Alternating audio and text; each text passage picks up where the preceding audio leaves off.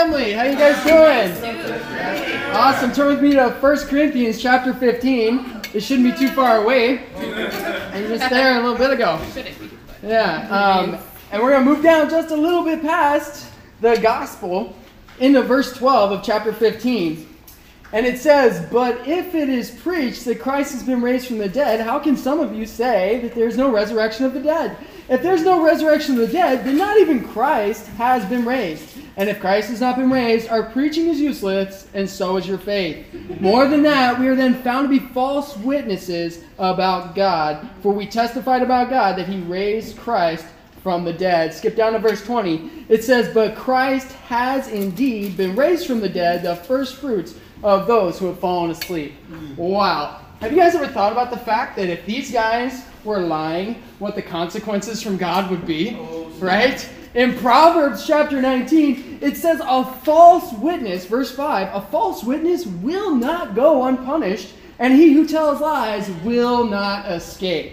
Okay, now think about that. He's like, guys, if, if we were telling you a lie about Jesus, that would make us false witnesses about God. Mm. And we know what that means. That is a bad deal. But he says, not only, not only is God true, but Christ has raised. Amen? Amen. It's awesome in Titus chapter 1. Don't turn there, but in verse 2 it says, Faith and knowledge resting on the hope of eternal life, which God, who cannot lie, promised before the beginning of time.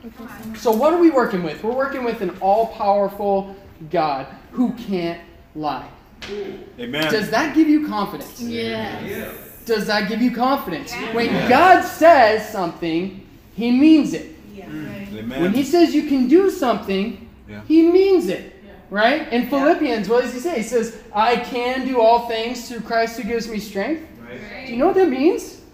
That means He doesn't ask you to do anything that He doesn't give you the power to do. Isn't Come that on, preach, brother. amazing? He doesn't give you a command that's impossible. Why? Because it's His power doing it through you. That's an amazing thing. But what's this section talking about? This section is talking about a hope. A mm-hmm. hope that is beyond the life that we live right here. Mm-hmm. Right? Rich just preached the gospel to you, right? Which means that you've been brought from death into life, but that this isn't it. That mm-hmm. there's a future hope. And that hope does not disappoint. Let me ask you a question. What are some of the things you hope for in life? Right? I remember I've worked with guys who are mechanics who would, on a regular basis, buy a lottery ticket. Right? And you'd think, Yeah. man, it's millions and millions and millions of dollars because people are dumping money into this and they're not getting paid. You know the chances of you winning the lottery, you're more likely to be struck by lightning like over and over and over again, you know, than win the lottery. They know that. People who play the lottery know that. They're not dumb. Right? What are they buying for a dollar? Hope. They're buying hope. Mm. They're buying a feeling for the day. Mm. That mm. chance, that shot. Maybe things will change. That is worth a dollar to them. Wow. Isn't that amazing? Yeah. That's amazing that, that that is what is going on. Some people hope for marriage. Some people hope for a fantastic career that's going to change everything, right? A happy wife, a happy life, a happy family. This is the hope I hope for. And then you get there and you're like, this is not what I thought it was going to be. So, they didn't tell me, you know? What happened? Right? But here's the amazing thing God does not lie. I only have two points for you this morning. Point number one, shielded by a warrior. Point number two, purified by a father. Turn with me to 1 Peter chapter 1. Jesse, this is awesome. 1 Peter chapter 1, shielded by a warrior. You know, it says some pretty amazing things about God in the Bible. He's depicted as multiple things. He's depicted as many things, right? A shepherd, you know, a father, a friend. But he's also depicted as a warrior. in Isaiah 42, verse 13, it says, The Lord will march out like a champion, like a warrior. He will stir up his zeal. With a shout, he will raise the battle cry and will triumph over his enemies. For a long time I have kept silent. I've been quiet and held myself back. But now, like a woman in childbirth, I cry out. I gasp and I pant. I lay waste to the mountains and the hills and dry up their vegetation. I will turn rivers into islands and dry up the pools. That's amazing. That powerful God submitted himself to be spit on by men. That powerful God is the one who says, I'm going to protect you. 1 Peter chapter 1, starting in verse 3, it says, Praise be to the God and Father of our Lord Jesus Christ. In his great mercy, he has given us new birth into a living hope through the resurrection of Jesus Christ from the dead, and into an inheritance that can never perish, spoil, or fade, kept in heaven for you, who through faith are shielded by God's power until the coming of the salvation that is ready to be revealed in the last time. In this you greatly rejoice, though now for a little while you may have had to suffer grief in all kinds of trials. Well, wait a minute, time out. Everything was warm and fuzzy, but there's trials? oh no, suffer grief? What do you mean greatly rejoice? This doesn't make any sense. You know? Why? I thought he was a loving father. There's supposed to be no suffering here. I'm a Christian. right? Supposed to be happy, healthy, and wealthy. What happened?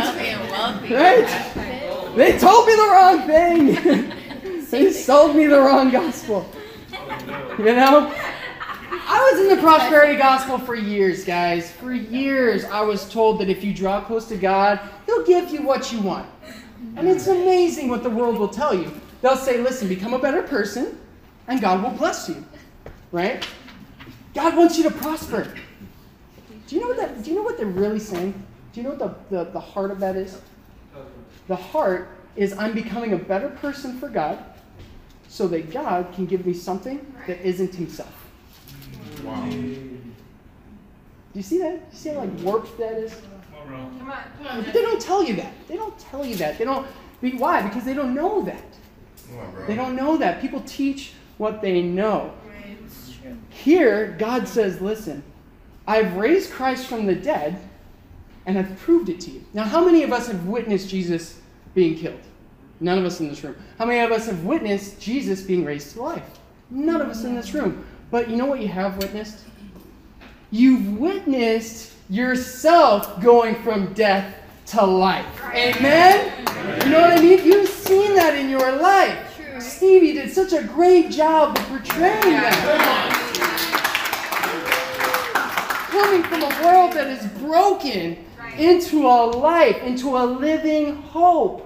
She knows that God doesn't lie. And so she's suffering all kinds of trials, suffering grief, knowing that it's going to produce faith. Turn with me to Romans chapter 5. Awesome, Jess. I don't know if you guys saw this on the messenger I posted this morning of a bird with two little birds under its wings. Super cute. Super cute. You should ask somebody who's sitting next to you to show it to you. But it was an article in the National Geographic several years ago provided a penetrating picture of God's wings. After a forest fire in Yellowstone National Park, forest rangers began their trek up a mountain to assess the inferno's damage. One ranger found a bird literally petrified in ashes, perched statuously, it's like a statue, right? On the ground at the base of a tree. Somewhat sickened by the eerie sight, he knocked over the bird with a stick. When he gently struck it, three tiny chicks scurried from under their dead mother's wings. The loving mother, keenly aware of the impending disaster, had carried her offspring to the base of the tree, had gathered them under her wings, and instinctively knowing that the toxic smoke would rise, she could have flown to safety, but had refused to abandon her babies. Then the blaze had arrived, and the heat had scorched her small body. The mother had remained steadfast because she had been willing to die. Those under the cover of her wings would live. in Psalm 91, verse 4, it says, He will cover you with his feathers, and under his wings you will find refuge. Isn't that Amen. amazing? Yeah. Right? That God created an animal who has that kind of just instinctual compassion, right? It says God is, is, is, is proclaimed through his creation. And here you see something that, that literally gave its life for something else. Mm-hmm. That's amazing. Yes, it That's a beautiful picture of suffering for something outside of yourself. And with that, we'll bring you to point number two, which is purified by a father. Romans chapter 5, verse 1 says, Therefore, since we have been justified through faith, we have peace with God through our Lord Jesus Christ, through whom we have gained access by faith into this grace in which we now stand, and we rejoice in the hope of the glory of God. Not only so, but we also rejoice in sufferings, because we know that suffering produces perseverance, which produces character, which produces hope, and hope does not disappoint us because God has poured out his love into our hearts by the Holy Spirit, whom he has given us. I love that word poured, right? I just think of coffee in the morning, like dump that big old pot in there. I just pour it in there, like big old pot. I live with 10 brothers, okay? That's just like I'm pouring the coffee. It's gonna be, we're gonna need all of this, you know what I'm saying? Like, oh, you know? And so just that visual, I'm pouring that. God has poured his love into your heart that should change you. You know what I'm talking about? This, this, this, this warrior that's protected you. But here's what he does. Have you ever asked yourself how God builds hope? Have you ever asked yourself how God builds faith? No. It's not the way you think it is. He does it through suffering, right? He does it through suffering. Do you know that? Do you know that? In the middle of pain, do you stop and ask yourself, okay, God doesn't lie. He's helping me. He's creating in me character. And that character creates hope and it doesn't disappoint. You know what I'm talking about? Listen, there's struggle after struggle after struggle. Let me tell you some stories. I don't have the time. My muffler just fell off my car yesterday. It sounds like a stinking rally car. It's kind of cool, actually. This little four-cylinder car sounds like a V8 like monster. It's kind of crazy. But what I'm saying is, guys, struggle, suffering is God's way of creating something precious inside of you. Turn back to 1 Peter as we close. Understand how God works. You know, Jesus was a master at creating faith. Okay? He was a master at it. And most times, he put his disciples in a situation that broke them.